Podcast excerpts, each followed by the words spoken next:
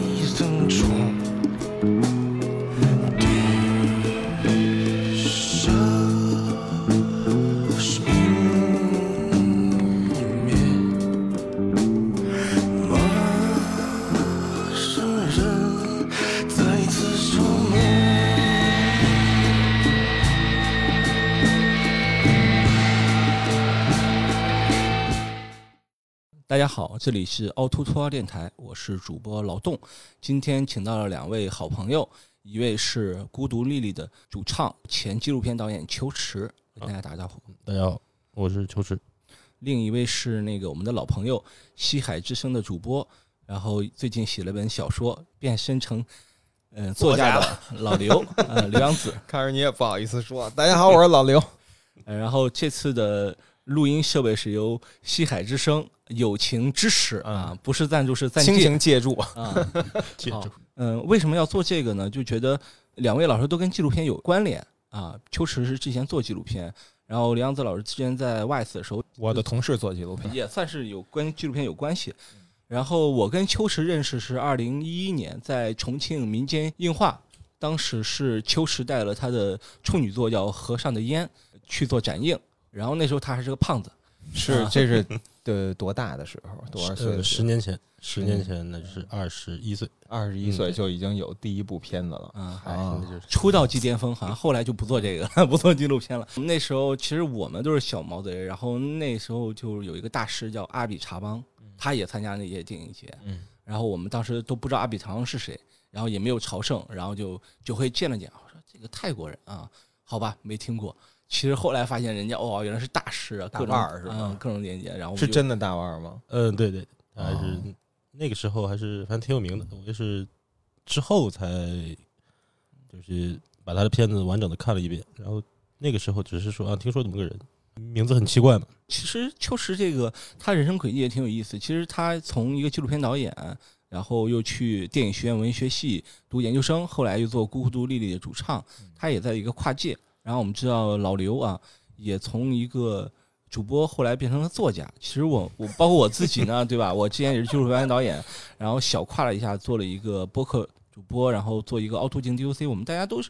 现在很流行跨界啊，我觉得咱们这都不算跨界，咱们这都属于职业延展，属于那个属于在不同的创造领域东东奔西跑型的。但是，就是人人总有一个，我觉得创造者总有一天命，总有一个到最后，你觉得呃呃，就是老天就是让你干这个，总会有这么一形式。所以我觉得不算跨界。你要是现在去弄那个弄弄什么导弹，那才叫跨界。那我觉得，嗯。够捣蛋的。然后我其实要提醒一下孤独丽丽的粉丝啊，这期节目不是关于音乐方面的，所以我们聊的内容大部分、大部分跟音乐没关系啊，我们还是聊聊那个主唱的那个生平，因为我想、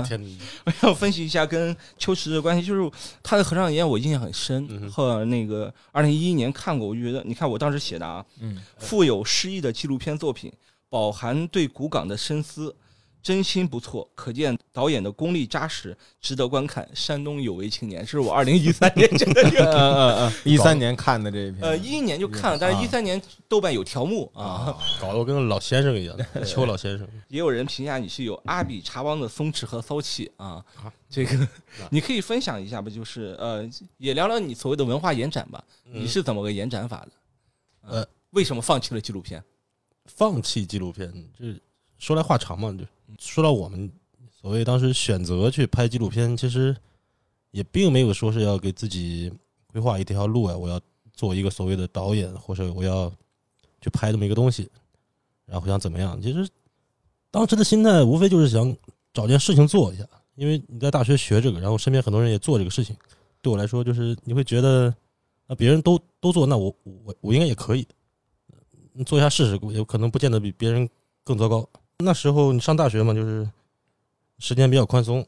也经常是一种无所事事的状态。其实当时我也挺想去做乐队的，但身边没有人做乐队，你也找不来人。但身边很多人都都在拍东西，好像做其他的很多事情都缓解不了这种焦虑。那就是所有人都在做做这个，我也得去做，然后别人也不带我玩儿，那就自己去试试呗。而且拍纪录片实际上一个人能完成，嗯，对，我觉得一个最初的冲动其实就是一种焦虑，就是一种我得 做点什么事情，然后证明自己也能做。那那样一种环境中，像是一种存在的意义嘛。后来你又去电影学院读研，我们都以为你的人生轨迹就是继续往电影方向扎，怎么就突然变成主唱了？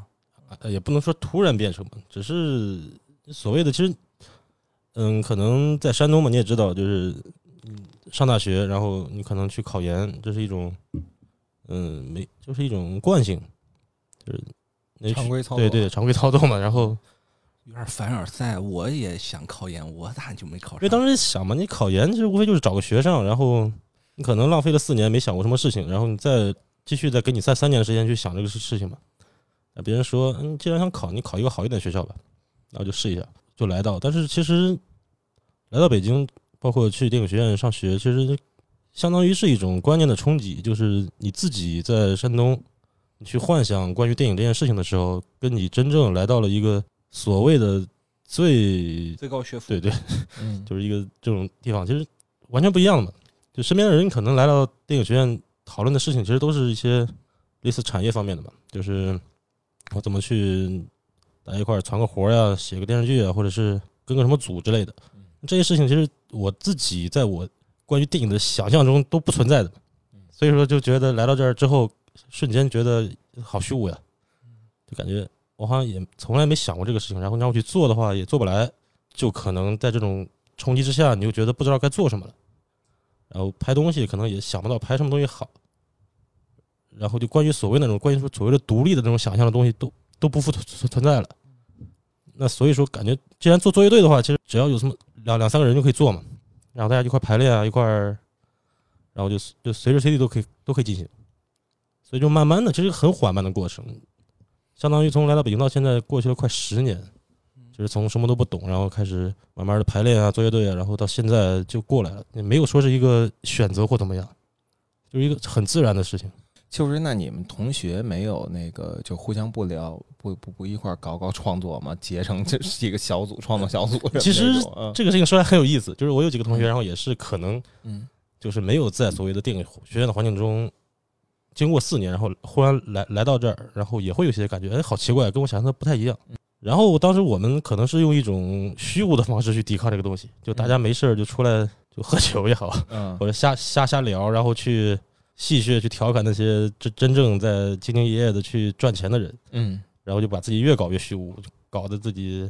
也没创作什么东西，然后对所有的创作都抱着一种戏谑的态度，嗨，就结果就就就只能投入摇滚乐。对对对，就是就就就交了一堆酒肉朋友，但是真的没有形成什么所谓的创作小组。摇滚乐嘛，说着也不丢人，那就来呗。这话挺棒的。邱老师下回上我们西海录一期关那个 Leary 的事儿，我 我得我得用用这句，摇滚乐听着也不丢人，反正我真的有一次就是在一个会场，嗯有人说一句话，说你要是拍纪录片的，你在酒吧泡妹的时候，你好意思说你是拍纪录片的吗？啊，这可能是不是都是圈内的互相的调侃？嗯嗯，他他真那么认为内内部之间的他真这么认为？迷茫的时候，我倒呃也也不是没有，就是我还是觉得从年轻的时候就觉得自己该写东西，但是职业呢确实是写东西，但是是记者，还是那种体制内的记者。嗯嗯写的东西呢，跟自己的兴趣爱好啊相距比较大。然后呢，我对那个我对公职的那个行业，在那个年龄也其实也完全没有了解，没有没有机会去理解那个行业。然后那段时间就会产生一种精力和时间的冲突，这个冲突确实是有点迷茫。然后还有一个，还有一个就是我们这代，我不知道秋实是嗯哪年的，我九零年，啊，九零年九零的是吧？嗯我是八五的，我就觉得我们上上大学的时候赶上了这种呃开放的互联网，嗯，然后所有的资源都对你开放，电驴、SoSick，呃，然后可以下载的东西很多，好东西你都听过，好东西你也没少看。然后呢，当自己要去做点什么的时候，那些好东西就会跳出来。然后包括、嗯包括和同朋友们的高谈阔论，啊这个不行，那个不行，然后你就觉得，然后夜深人静自个儿想，那你能不能来一行呢？呃，真到动手的时候，发现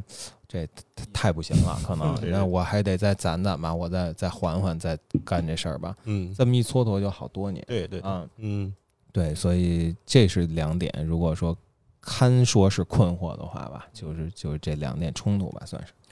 我秋实说九零年，我没问他，嗯，因为就是说到《孤独莉莉》那个是九零年的动画片儿叫《孤独的莉莉小时候也没看过嘛，都是呃临到不得不给乐队起名字的时候，你才到处去搜刮这些可能性的东西。》，那怎么会搜这个？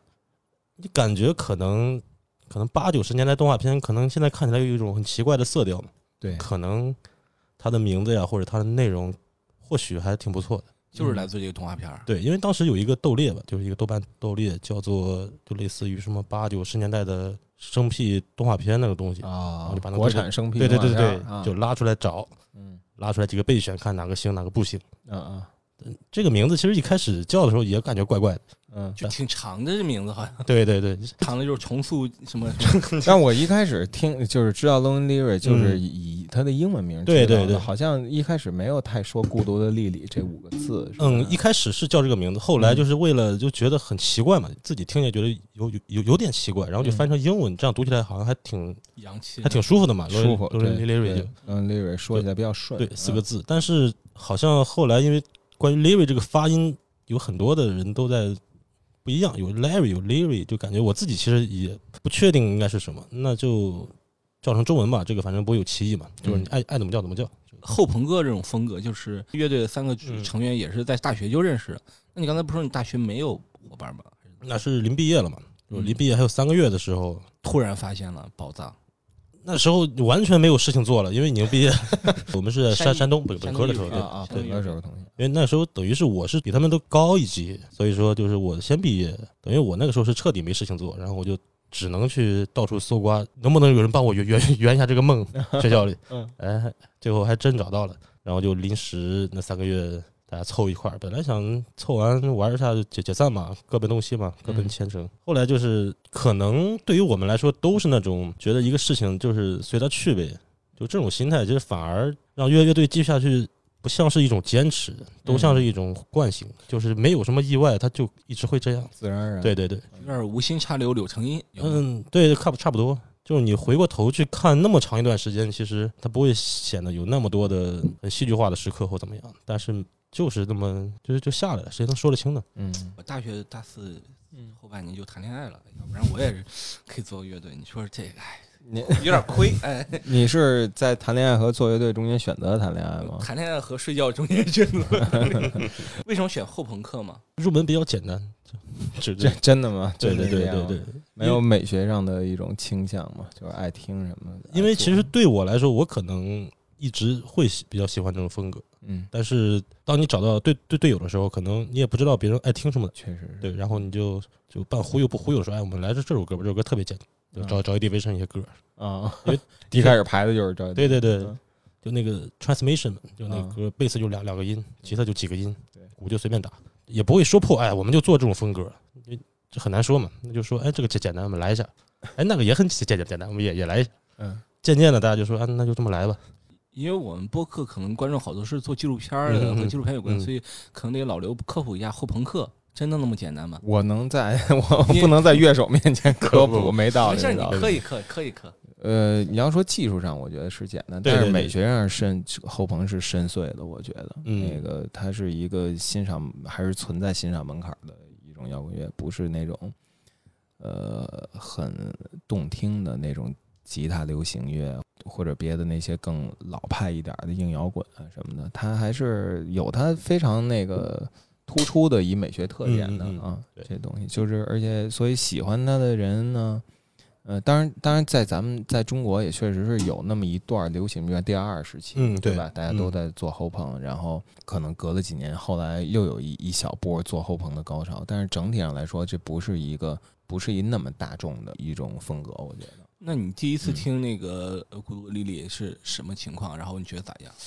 呃，我得先声明，我就是 Lonely 歌迷，我我我嗯我听高兴疯了。我嗯当时其实我有点忘了第一次听是什嗯么嗯时候了，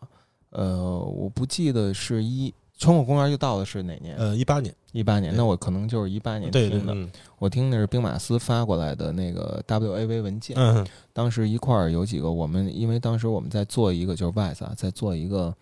呃和野格合作的一个叫野猎新生，反正在大概就这么一个找新乐队的这么一个、嗯这么一个活动。然后呢，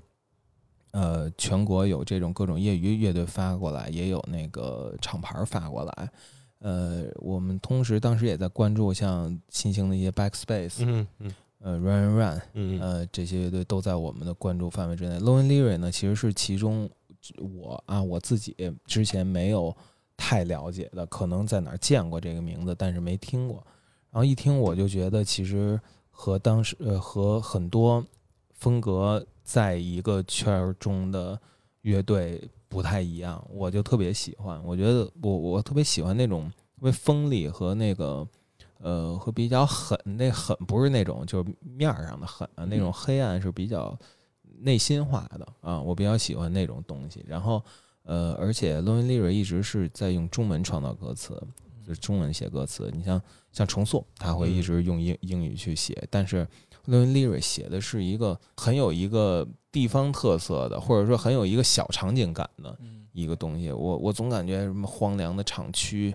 呃，什么那种水泥管儿，什么宣传栏儿那种，就是八九十年代的一些意象会叠叠在他们的歌里边儿。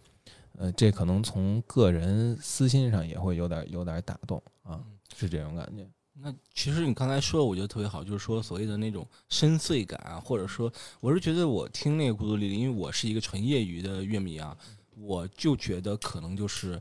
歌词特别的有意思。嗯嗯、第一次听在 school 听的，就是因为没有后面没歌词，光听秋水在唱，声音特别大。其实歌词基本就只听了几个短的句子，能听懂什么。后来在那个安那亚嗯听那次，后面有台歌词，然后那个又唱那种情境，觉得大家现场就疯掉了，就觉得特别好，就觉得词儿写的特别好。就秋实你这词儿是是怎么来的？就跟你之前的文学或者纪录片有一脉相承吗？还是其实可能本质上讲，就无非是你的试点还是还是一样的，只是换了一种表现的形式。最早可能还在拍东西的时候，就是拍所谓纪录片，然后你观察事物的方式，或者是你你喜欢去表现的东西，就是跟现在在歌词里呈现的东西，其实本质上我觉得是一样的。对我来说，可能拍纪录片或许不是一个最好的选择，因为我没有那么的对别人的生活有那么的大的热情去关注，所以说可能之前拍纪录片关注的东西更多的是环境，包括京杭大运河对呀？对对，类似这种东西，就人在其中可能也是跟一个事物是一样的，把这种就是为人处事的方式，或者你观察事物的方式带到音乐里边来，或者是带到这歌词写作里来说，其实也是一样的，就是你可能更关注的是你自己，但是呈现的方式是你在观察客观环境的时候，你的心态就是用这个东西去反射你自己，就我比较喜欢这种方式，你所谓的那种一脉相承，嗯可能是类似这种表现。那嗯，那从第一是第一张专辑《穿过公园》就到了到现在的那个《前夜的乘客》，这个跨度之间中间，你的所谓的我们说追求，或者说你的一些观察，会不会有一些变化？嗯，会的，我觉得就是可能会就是更自觉的呈现一种更客观的方式，就是更直接，然后没有那么的抽象，就尽量的意象，所有的意象，所有的歌词的内容，尽量都是最实际的东西。当这些实际的东西排在在一起的时候，会有一种抽象的感觉，但是你单看的话，其实都是一种所谓的描摹的东西，但是这种张力会让我觉得很有意思。对我，我感觉第二章比第一章的那个，应该说这个歌词里意象的密度要大很多，对对是吧？对，就出现那，我觉得我没数，但是可能就整个字数从数量上就能就能看出来。对然后会有那种长的口白或者说朗诵，就这这样的对对对这样的东西，这个在之前其实还是没有的。就是而且这个第二张专辑确实是很有那种纪录片感，就是很很具体。防波堤啊，呃什么很马场，然后那个第一张专辑，我觉得是一个很典比较典型的后朋音乐的那。种很有氛围感。你比方说，你像就咱们就都拿 Joy Division 来说，他们。你 She's Lost Control，She's Lost Control，、嗯然后呃 Dance Dance Dance to the Music、嗯嗯。To the Radio，这其实都是非常简单的一句话，对对。然后然后制造出一种氛围感。但是嗯。你们第一张专辑也是有点像这样的感觉，嗯但是第二张就不是这样的感觉。对对，嗯，第二章其实的确就是会，就是可能主观上会把这种试点更强化一些，把你观察东西，比如说所有的歌词里可能都不会出现“我”这个字，嗯就是可能是一种很主观的选择，就是你把我字排除在你的歌词之外的时候，你怎么去表达自己的想法或者你自自己的情绪呢？所以说，就等于是给自己设置了这么一种类似语言游戏一样的一种玩法，就看一下，就怎么去用大量的所谓的客观的意象，能投射出来，还是这个观察者，就是我自己的一个情绪是怎样的。那你这样做回来反馈怎么样？你今年的巡展听说收成还不错，反正在我看来，可能是音乐以外的另一码事，就是。咋分析一下？这个分析起来，其实可能就是因为我们的在现场呈现的时候节奏还是特别快的，然后可能会带给观众的那种情绪的反馈会更直直接一些，然后包括歌与歌之间的衔接也好，包括那种起伏，就内内内在的张力，就是快歌和慢歌所谓的是怎么衔衔接，让这个整体的感觉可能会给大家一种所谓的嗯体验会更好。在我看来，这跟音乐没有关系，这是一个表演的一种也不能说跟音乐没关系。我觉得 Lone Lyric 的现场是非常爽的，是非常爽的听起来。然后这个爽是个什么概念呢？是个消费概念。对对对没错你去你去消费这个爽去，但是我觉得也不能完全分开。如果这些呃来的看的观众没有被你的录音制品里边的那些嗯更内心的东西打动，那么那么他们也不会来，嗯，因为更爽的事儿有的是。嗯，那倒是对对，所以我觉得还是会有一结合。而且嗯就是我也在潜伏在 Lonely 的群里，嗯就发现确实，如果你这个乐队你不喜欢，可能你不会在群里这么呼吁的去去去参与到群里讨论。我觉得他孤独力的群也是特别有意思的，大家都聊什么呀？呃都引用 都引用秋实的话啊，哎吃了吗？睡了吗？都是消费行为。就很很有趣，就很有趣。就是我还是觉得他是能够起到一个号召作用。我已经被气死了，这也是名言。对，这是啊，这都对你已经被气死，因为他那个做的那个周边老出问题，要不就错个字，要不是那个有什么小问题，然后要出所有都得全都得销毁，然后就是是什么东西啊？就是周边。就类似 T 恤啊，出版是遗憾的艺术。没错没错，就是无无论校校对了多少遍，最后总会有一两个错错错错字。哎，那就是你这么多巡巡演场地，你觉得哪个好一点？其实对于巡演来说，如果真的会你会觉得哪一场更好或哪一场很糟糕，其实可能不是一件好事。如果你在一个很高密度的巡演，一个月你要演二十多场演出的话，最理想的状态就是你会觉得每一场都差不多。嗯，这说明其实就是你对所有的音乐的掌控，所有环环环节的掌控，就说明已经是一个比较好的状态，稳定输出，对稳定输出。如果这场你会觉得格外的比别的更好，其实说明他可能没那么好，它说明可能你自己的情绪还不错，但是不见得表演方面可能会有失控。嗯，但是如果是客观来讲的话，其实如果你会觉得每一场都差不多，呃，每一场都还好，演完之后可以安然入睡，其实这是一个客观讲可能是一个最好的巡演的状态。对你喜欢巡演吗？我刚才也想，嗯，巡演的话，就是现在很难讲是喜欢或不喜欢。嗯就喜欢肯定是喜欢的，但是这可能是你巡演之后的感感觉，但是巡演之中的感觉就可能需要更多的精力去维持在你怎么去保存体力，嗯，怎么去睡一个好觉，或第二天怎么能够准时起来去准时赶车，然后包括去场地怎么去控制好这个声音。所以说这一切事情，如果一环扣一环的话，能够留给你爽的时间其实不多了，嗯。对这可能都是一个事后的一个回忆的过程。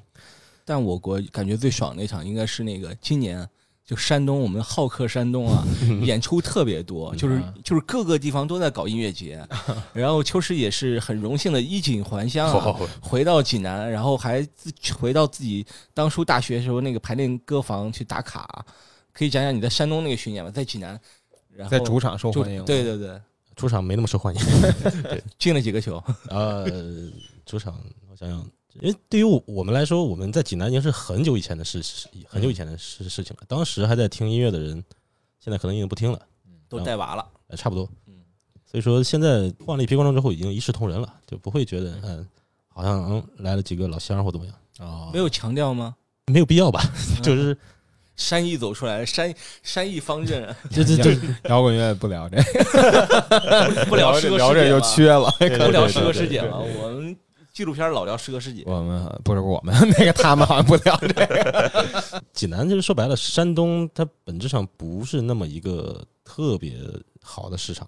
就可能今年你说有好多好多音乐节，其实我也挺挺好奇的，但是这个很难讲，它肯定是跟当地的政策有关，本质上是件好事了，但是你如果问我他是怎么来的，我也说不清。就是乐迷的反应会不会也很棒？就是感觉你是说在山东吗？对，嗯其实我们山东去的很少，反应的话，其实对我们来说，因为都是一视同仁的，所有的一视同仁，可能对我们来说，我们本身就是受众没那么大，所以去了之后，他们就当是任何一个小小小小众乐队一样，不会说是呃特别好或者怎么样。青岛那场怎么样？呃青岛，青岛跟济南是不是 rival？嗯，那对我们就是可能对于我们来说，潜意识里去青岛演出都不像是在山东演出一样的感觉。对对，中国青岛，山东 没错没错。那济南的话，其实就是前不久去了一次那个迷笛迷笛，对，对对，我就印象很深嘛。嗯，因为迷笛可能还是跟别的音乐节不太一样的。啊，对对，还是原教旨一点。对对对，所以说就是他的音乐本身足够好的话，然后其实去了之后肯定能收获到相相同的反馈，不不会说有很多可能他的消费色彩还是轻。对还是轻，因为很多音乐节他会请一些明明星嘛，所以说可能人会很多，但是你对这些人就是对所谓的奔着明星来的嗯，乐迷来看的话，其实演出你们的演出其实没有意义，对别人来说只是不是一拨人。对对对只不过他们大家掏的钱是一对对没错没错嗯，只是别人是来排队的，是来排队等的看，明星，嗯对对对，所以说你的演出别人只是会觉觉得是一种煎熬。但但是说不定说不定就是他因为这个巧合偶然认识了你，然后爱上了你。嗯嗯，这个 少太难了，这个太难了。就像看综艺靠看综艺喜欢摇滚乐一样，是一个 是一个纯粹的神话。那月下不是成功了吗？没有没有，看综艺永远是看综艺的人，看综艺的看摇滚综艺，他也是看综艺的人。对我对山东嗯所谓的音乐之前还就是谢天笑嘛。那如果谢天笑回山东，你说会演出效果好吗？他是大牌儿，我觉得。呃，哎，谢天笑好像还挺强调自己的山东属性。他口音他口音是改不了的嘛，对。对对对，但是我我不确定，因为现在的确感觉所有的听音乐的人都已经换了一波了，哪怕是谢天笑去，会不会仍然会有这种所谓的地方的那种老乡的红利在里面？很难，我觉得很难很难。前一阵儿我们我们去年还真是跟谢天笑录了一期，我觉得他也没有考虑这些事儿，他是以一种，呃，他现在有点像那种。你像美国的那种大摇啊滚明星的那种感觉，对。他考虑是是我这个我这演出在哪个地方要尽善尽美，哪个地方嗯我要做更做到最好，很多是嗯技术层面的东西。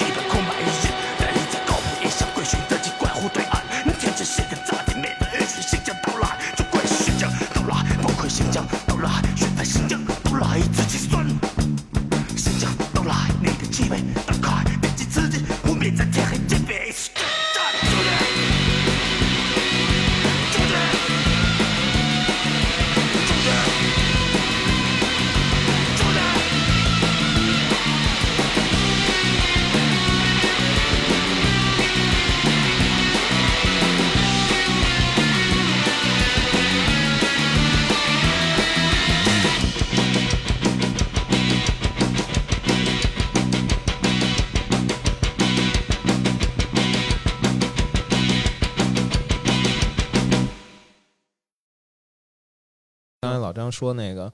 呃，就是说你们拍纪录片挺认师哥师姐的。我刚才琢磨了一下，我觉得就是拍片子呀，然后包括电视编导这些，就像传媒大学不是嗯就特别强调师哥师姐吗？因为你们是一个团队技术性非常强的，必须团队协作的一个东西，必须得用知根知底儿的人儿，是吧？嗯这个团队你才能搭好。然后这个非常强调协作性，嗯所以这个师师兄啊、师师哥师姐这个。传承非常重要。然后摇滚乐它不是一个呃需要大规模技术合作的一个东西，嗯而且它在创作上还是在种种创作形式里边都是最极端的。相对于每个人内心就是最极端，其实是把每个人的内心去挖到那个最角上去。那大家都走到最角上的时候，那人和人之间是非常非常不一样的。大家肯定不会因为我们是一个地方毕业的就会。有更多的认同，我觉得不太，反而甚至可能还会出现反效果。没错，因 因为因为影视行业好多什么呃什么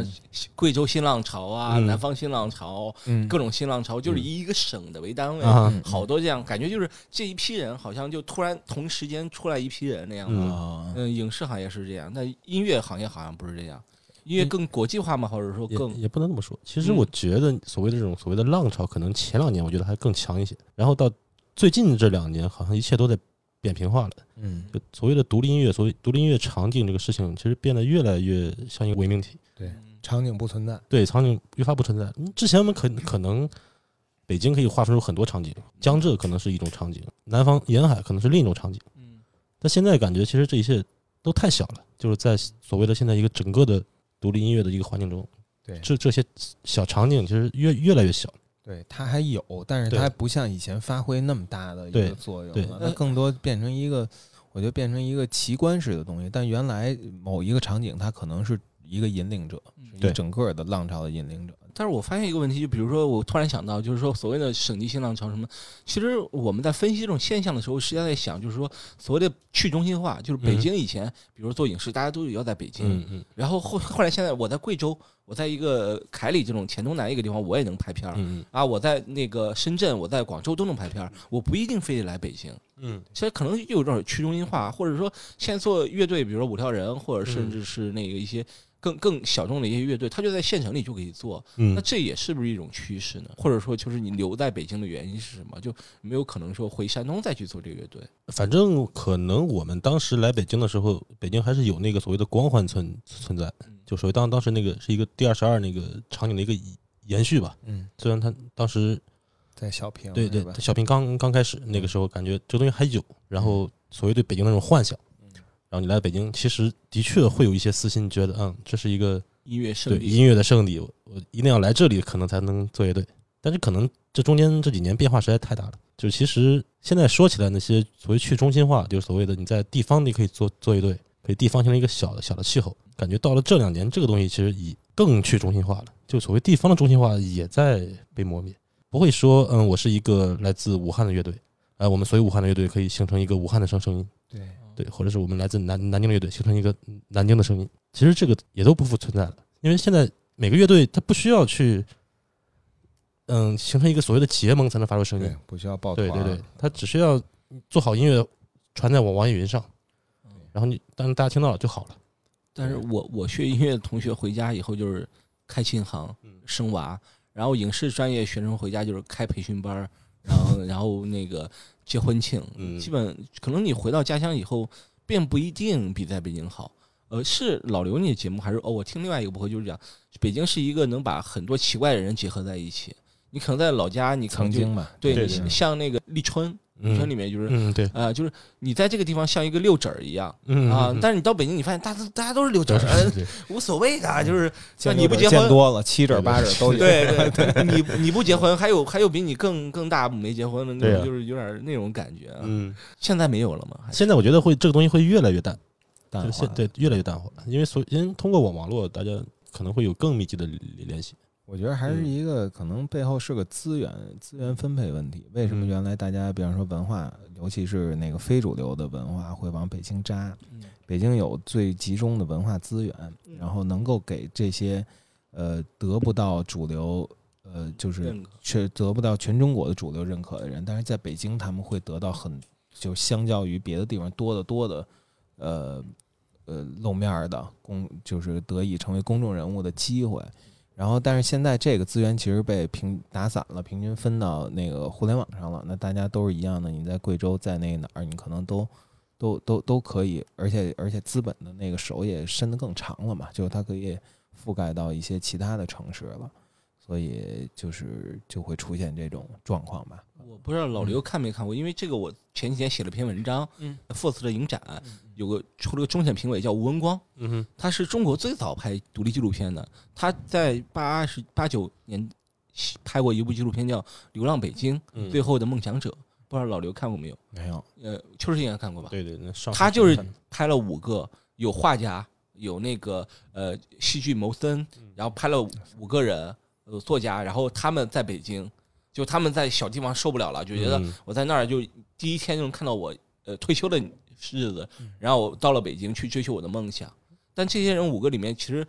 最后就那个两嗯男男的那几个张大力啊什么，他们就高波都出来了，嗯但也有一些人就就是放弃梦想，就做家庭主妇了。其实这个事情八十年代就有，嗯，到到现在好像文艺青年又换了好几茬。现在还有吗？我我我是说，我是觉得这个你说这现象特别的八九十年代，对，然后现在还存在这种，现在艺术家都越走越远了。最早是圆明园画家村，后来草场地七九八，现在是宋庄，现在宋庄变成北京通州副中心的文化中心了。嗯对，宋庄可能也待不下去，然后就慢慢慢慢就去燕郊了，就就就离北京越来越远了啊。豪放说的机灵人，只有嗯在这种这样的巨型城市里边，它才能浮出水面，呼吸就是能呼吸到真正空气。在那个只有主流方式小城市，可能实在是太窒息了。不知道现在是此消彼长还是怎么样？嗯我突然想到，就比如说我们都是来大城市，但其实我们的父母都是在小城市生活。嗯那我我们的父母其实当时也有一些文艺的梦想什么的，嗯比如说我爸也喜欢拍照，我知道邱叔邱邱叔叔也是喜欢拍照。嗯那你们从自己的家人身上有没有得到一些所谓的创作灵感，或者说有些熏陶吧？说的有点大，这个可能直接的来源，其实可能更多的是一种抵抗的关系。抵抗。对对对，可能你最早你听摇滚乐的时候，其实家里会觉得是洪水猛兽一样的东西，其实就是一种抵抵抗嘛。其实这个东西可能会比那种所谓的影响来的更强烈一些。那可能我没有那么强烈，肯定会有很多人更强烈。嗯，但是只能说是你在你的这个抵抗的程度是怎样的。对于我来说的话，其实因为到现在其实已经这么长的时间，家里的做的事情已经无所谓了嘛，就知道可能已经差不多没。对没学坏，反正没学坏。对对，反正你有底线在嘛，也反正没进去呢。对对对，也也没有说像电视上演的一样，呃，怎么怎么样，怎么怎么样，就是只是，当然就是可能跟家里这方面尽量说的很少，这样的话，我觉得是一种现在说的也少吗？现在我觉得你们乐队还是现在世俗意义还是挺成功的。无非就是说一下，嗯，今天去哪儿演出啊，明天去怎么怎么怎么样，就至少是一种比较传统意义上的一种正规的说辞，嗯嗯就不会像在早几年没有工作或怎么样，天天闷头排练，没法说今天我在干嘛。啊对对对啊现在会好一些。我印象很深，就是我我有一次在济南做我的纪录片放映，嗯嗯然后我爸妈开车送我去，当时他们就以为说你这个东西不行，嗯然后就说你到时候千万不要说我名字。后来结果那个我们那济南接待那个也挺好，在一个电影院里，很正规电影院，然后在那个报纸上发的那个所谓的呃招募观众，嗯。然后观众提问他都挺积极的，嗯。最后我就说就说感谢我的父母，然后我爸妈就很自觉就站起来了，挥挥手，就感觉、哎、就感觉被认可了，就是那种感觉我，我能理解秋实说的，但是你应该会，你第一个片子你拍的是你爸对吧？呃那个没放出来，拍另外一个，对对。嗯，但是我最早知道你是你在拍你爸的一个，对，所以就是那时候觉得所谓的听到世俗的所谓的那种，可能就父母觉得啊你没学坏就不错了，呃，我父亲也是那个拍照片，嗯他是呃还是有不少作品，他是企业的，我们嗯家是油田的，他是油田的那个呃宣传做宣传的，我爸也是，是吧？对。然后他他就会经常有那种组照上那个，比方说《中国石油报》啊，嗯或者上甚至香港的《摄影画报》，嗯就九十年代嗯初的时候。然后这个给我产生影响，我特别不喜欢影像啊，啊，我我不知道反作用。我这就是反作用。他他，我操，我我爸，我小时候我爸就有特别好的相机，我觉得啊，尼康的 F 四什么的，嗯我都觉得特别好。然后，但是我就对这东西就有一种敬而远之的那种那种心。我也嗯我到现在我也不太会拍照，拿手机就总也构不好图，总是他妈的拍的特别的特别缺，特别难看那种。这可能是一个你要说熏陶或反作用，可能是一个。然后我我母亲是那种呃是地方的呃报纸的编辑，嗯，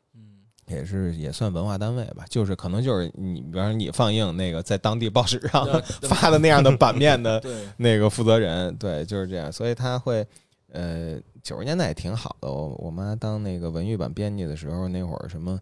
呃，红星啊，什么经文啊，老老给我嗯啊老给寄宣传盘，然后等于我十几岁就老听我妈啊收着那些宣传盘，嗯。然后那个过节还有什么，呃，红就是过年有专门供专门供给媒体的一个。呃，比方说这个厂牌里边所有的歌手录个吉祥话，啊然后这个这都不是卖的，啊 挺逗的那种宣传版。就是媒体和那个呃和这这这种创作厂牌的关系是是那那样的，我就等于也受了点儿，呃，受了点儿就是呃阴凉吧，大树底下 乘了点凉也是啊。所以就后来又写写文字、写小说。呃，这所不所以我也不知道，啊这还是自可能自己的走的路会比较，反正反至少可以确定的是，那个就是对影像真没真是不理解，真的是不是很理解。就是家家人反对到什么程度？能举一个例子？也没有反对嘛。其实我在这些事情我还是比较聪明的，就是至少是对你起码完成了家里任务，你考上研究生了，对吧？父母可能觉得有个交代了，干什么的？呃，那只是一个暂时的交代，嗯，就是你终归是要有一天是要面对，对，但是就是你看是怎怎样的策略吧。有些事情可以说，有些事情可以嗯就不说。可以不说，对对，可以可以不说，就是也不算是一种欺骗，但是就是一种策略。就反正就是你可能一个策略可以应对一两个月，但是一两个月积累下来，可能就应应应应应对到之后这个问题可以解决了，嗯，就过去了。就最近我姐夫问我说谈对象了吗？我啊说那个准备呢。我姐我姐夫说是准备结婚，我说准备谈，就崩溃着。嗯那你那个呃，另外两个小伙伴他们的状态和你一样吗？还是嗯，大家都差不太多，其实都是一种，就是现在都是一种经过了，因为最动荡的时期可能已经过去了，就是最苦的日子过了？也不能说最苦的日子，但是未来可能会有更更动荡的日子。只能说上一个阶阶段的动荡现在已经过去了，暂时可以有一段时间，也也不确定能有多长一段时间，但是至少有有一段时间可以去把这个所谓的音乐或创作，嗯，当成一个正经的事情去做，也不需要去嗯做很多的所谓的兼职或是很散的事情来支撑这个事情。嗯但是你嗯。还是对影像念念不舍，因为我知道你 MV 也是自己拍的嘛。别说没钱啊，没没没，这个其实就是的确心里还会存还还会有这个寄托，嗯，但是还是有，还还是有有的。但是这个东西你也知道，就是如果一个事情不不投入特别多的精力在在里面，它不会有好结果。对它不会有特别好的结果。所以说，可能现在对于影像也会去做，但是可能心里的话会有一点觉得不知道会怎么样，就除非有一天会拿出来像以前一样的热热情去拍纪录片也好，去拍一些影像的一些作品也好。但是如果做不到这个的话，我觉得就像搞音乐一样，反正我是一个习惯于做什么事情，尽量在这一段时间之内只做只做这一件事情，然后可能到了下一个阶段，完全把脑子洗干净去做下一件事情。哎，那如果就是拍你乐队的嗯 MV 这个事儿，能满足你心里边对影像创作的呃要求吗？我觉得不太能。不太能，对，因为都是一个，就是你没有那么多时间去把脑子转换成一个嗯所谓的影像的思路，或是那种就是真正能拍出来好的东东西。其实这个东西只能需要去慢慢去想。但你刚才说，我就我特别感触，就是较劲儿。嗯我我不知道你怎么样，我会和别人较劲儿。嗯就是比如我们做工号，别人也做工号，嗯我们比别人公号早发俩小时，嗯差不多文章，我觉得赚了。嗯这个早发了，早发，嗯你看我们阅读量，你看晚发那个阅读量就不行。嗯就那种较劲儿感，我然后得到一种快乐，我就觉得为什么我会这么较劲儿？因为说实在，我们做公号也不赚钱，嗯，也不挣钱，对对对，也不知道自己赢到哪了。就是就是你在可能就是确实是一种爽或者一种快感，是因为你投入了精力在这里面。就我每天都在想这个事儿，每天就想我怎么能够做得好。可能对，我觉得比我创作纪录片的时候更更热情了。是吗？嗯，我觉得创作纪录片有时候还偷懒，但做这个时候我 我操你你 你太因疯了，为数据 太太清晰了，就是很简单，你就是你比如说写篇文章，如果我真的这个事件热点出了以后，我们接着发，就是十万加。嗯，如果你就是一个平平无奇的文章，就是你自己都觉得没信心，这文章不行，那哎，那你有一颗媒体魂，我觉得 然后然后然后就几百的阅读，你觉得啊好失落，就那种感觉，是？吗？嗯我觉得可能就是较劲儿，我觉得不是媒体，我觉得可它勾起了你一个所谓的胜负欲吧，嗯，对对，你有吗？就是所谓的就是到现在，呃，这个东西你早几年你有胜负欲，那人人心态就崩了。演出本来就没谁没谁看的嘛。然后早几年的话，你去演出的确就没谁看。如果你每天要较较这个劲的话，估计心态早就崩了。真有郭德纲那种相声，就是台上俩人，台下一个人，还要接电话那种吗？嗯，最最早肯定是是这样的，就是你最早演出去那些北京的小场地，小平也好，或者 school 也好，最早一个新乐队去演的话，嗯，能来十嗯十个人的话，其实是一个很正常的，正常。对，很正常。可能还有一个是你女朋友，可能还还还还有人是来喝酒的，还有人是喝酒顺便看，就顺便看看一下，对。不得不看嘛。那老刘有没有遇到过这种所谓的就是创作，或者你写完小说给别人看，也是有失落的时候？我没有，我在这方面我比较缺乏竞争感，没有没有什么这种非要跟别人较劲，因为我觉得创作这东西有点像你跟自己比，你能走多远，它不是一个呃四百米操场比谁跑的圈儿多，或者是比谁跑得快。还是你看谁走得远吧，看谁嗯你，因为你最后你看到什么，你拿出了什么之后，其实还是只有自己知道。嗯，对，就是一个嗯自己跟自己比的过程。自己跟自己比。那现在基本就是都能满场，呃，那那也也不至于，也不至于。对对对，现在现在巡演怎么样？嗯，这一次还还还好，就是比预期的要好一些，就是在大城市嘛，就所谓的市场比较好的地方还是可嗯可可以的。嗯然后在没那么好的地方，其实也比我们想象的要好一些。是吧？对，太好了。我我真真的是我特别支持了那个，因为他们呃，其实做后棚的乐队有很多啊，在中国，但是 Lonely Lyric 有那种原发性，有一种从土地上长出来的那种原创性，这这不是每一个都有乐队都有的。对我是这感觉。为什么呢？啊？为什么会有这？其实说白了，就是可能你最早做乐队的时候，你的心态想的是另一些事情，就是你在做乐做音乐的时候，你可能会更想所谓的风格，就所谓的既定的所谓的摇滚乐历历史的一棵树上它挂着的一些风风格，嗯你可能更多的去想这些事情，就怎么才能做的让我音乐听起来更像是一种可以被清晰的描述的一种风格。然后那个时候可能你会做音乐，更多的去关注的是一种我的音乐听起来像不像那么回事儿。但到现在，可能你更多的想的其实是别的，就是更多的是想你这些东西都抛开了嘛，就是你不会再想我一定要把我的音乐挂在一个风格里面，反而去觉得这是一种，就是这种很无聊的事情。然后你会想，这会你会可能更多的去想，我怎么能够用就所谓的偶发的那种碰撞也好，或者是一些运气的成分也好，做出来一些哎我自己都想不到的东西。嗯呃，包括写歌词也是，就是你可能更多的写的是你自己的一种，就是刚才说的那些嘛，就是掌掌握了一种，就是你觉得你自己说话的方式。就这两件事情碰撞在一起的话，其实那些关于所谓的风格的焦虑，或者说我我我我的这个乐队听起来像不像那么回事儿的这种焦虑已经不存在了。对，这个其实会更好一些，就会更更好玩一些。老刘，你有没有看过一些？就是我我一直觉得啊音乐和纪录片都是有密切联系。啊，。是吗？我自己也拍一个嗯。民谣歌手老潘的纪录片，就是好多你看，包括现场，不是大米去记录现场那种、那个演出，好多这样的纪录片都会出现，包括青蛙君做那个后海大鲨鱼的那嗯那一套，就是你觉得，就是你看到最好的关于乐队的纪录片是什么呢？呃，我特别喜欢零八年那个匡威的《爱造音》，啊。嗯，啊，对那个，有印象。嗯。啊，PK 十四、后海大鲨鱼，他们那个，我觉得那也是一个，也是一有原创性的东西。就是虽然说当时的乐队啊，就是其实我们这一辈儿啊，嗯这一辈儿同辈儿乐队了。七像杨海松可能是七零后末，嗯然后傅涵他们都是八八零初的这些，呃，最早开始模仿一种呃摇一个摇滚乐队的样子，去在而且是在零八年之前由一个国际品牌出资，然后把他们送上路，一个一个 road trip。这东西其实本身你拿到现在看，它很有它的时代印记。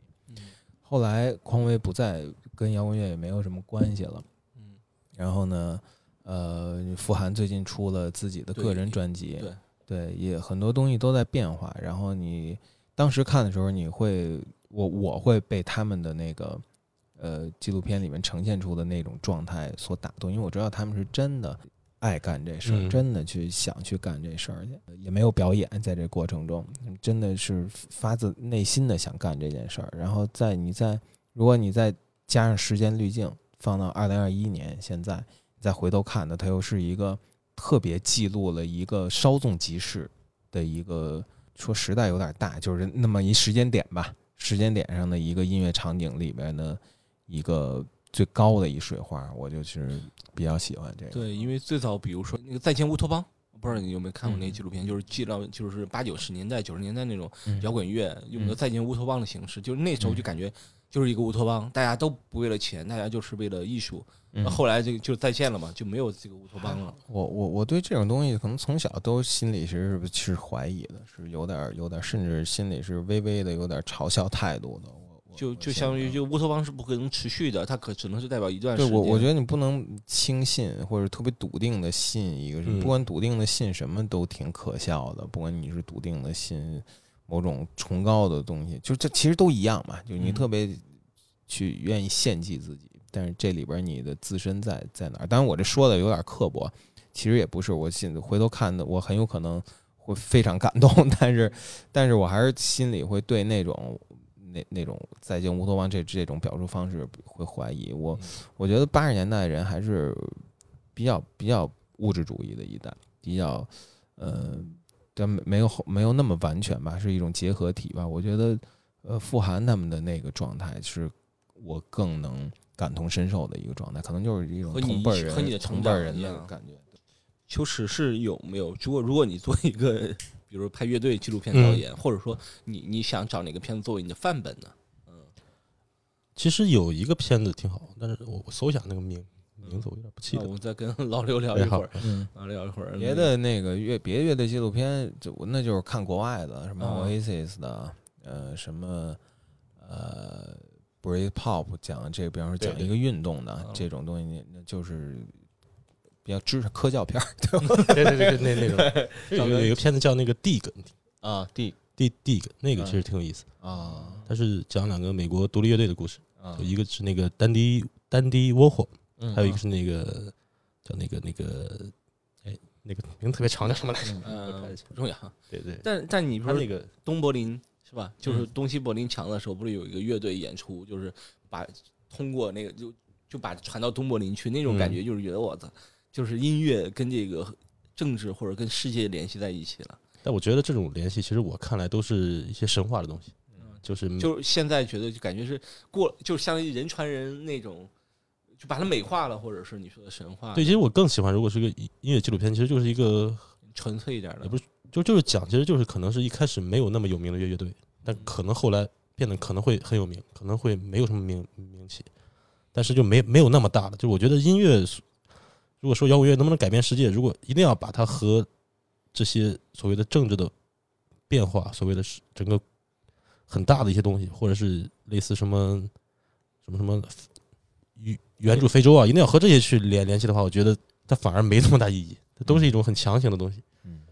但是就是如果你说做乐队纪录片，我刚刚说那个纪录片那个 Dig 就讲两个两两支乐队，就可能一支后来被大公司签了，然后变得有了一嗯，就是所谓的走起来了一点。然后另外一个可能就是没那么走起来，就还是一种比较低下的状态。嗯但是可能过了几年之后，其实状态又不一样了。但那种感觉很有意思，就是假如现拍乐乐队的话，可能会就这个这个变化很有意思，就一个乐队自己的变化，包括可能是一个场景的变变变化，就都很小。那那个寻找小糖人呢？那种感觉呢？就是一个传奇，还好吧，就嗯我觉得也娱乐娱乐，算娱乐就是吗？属于娱乐，嗯，但我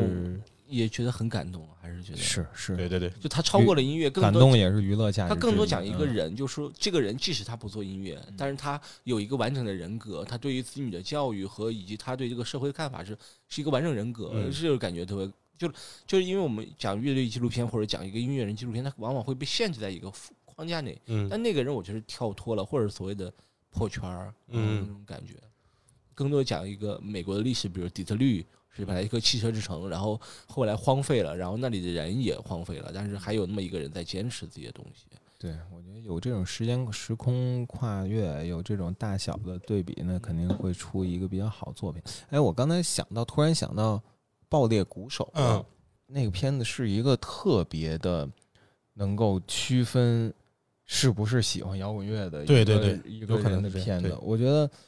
它极其的两极分化，嗯那种那种就是我觉得稍微没那么了解摇滚乐的，没那么。我我自己觉得啊，主观上嗯觉得没那么那什么的人，往往都对那片子评价特别高。嗯然后我身边一些，我觉得在这个场景里边，在用身体投入到投入到这个里边的一些音乐人或者嗯音乐相关的人，都对那个片子评价非常非常的低。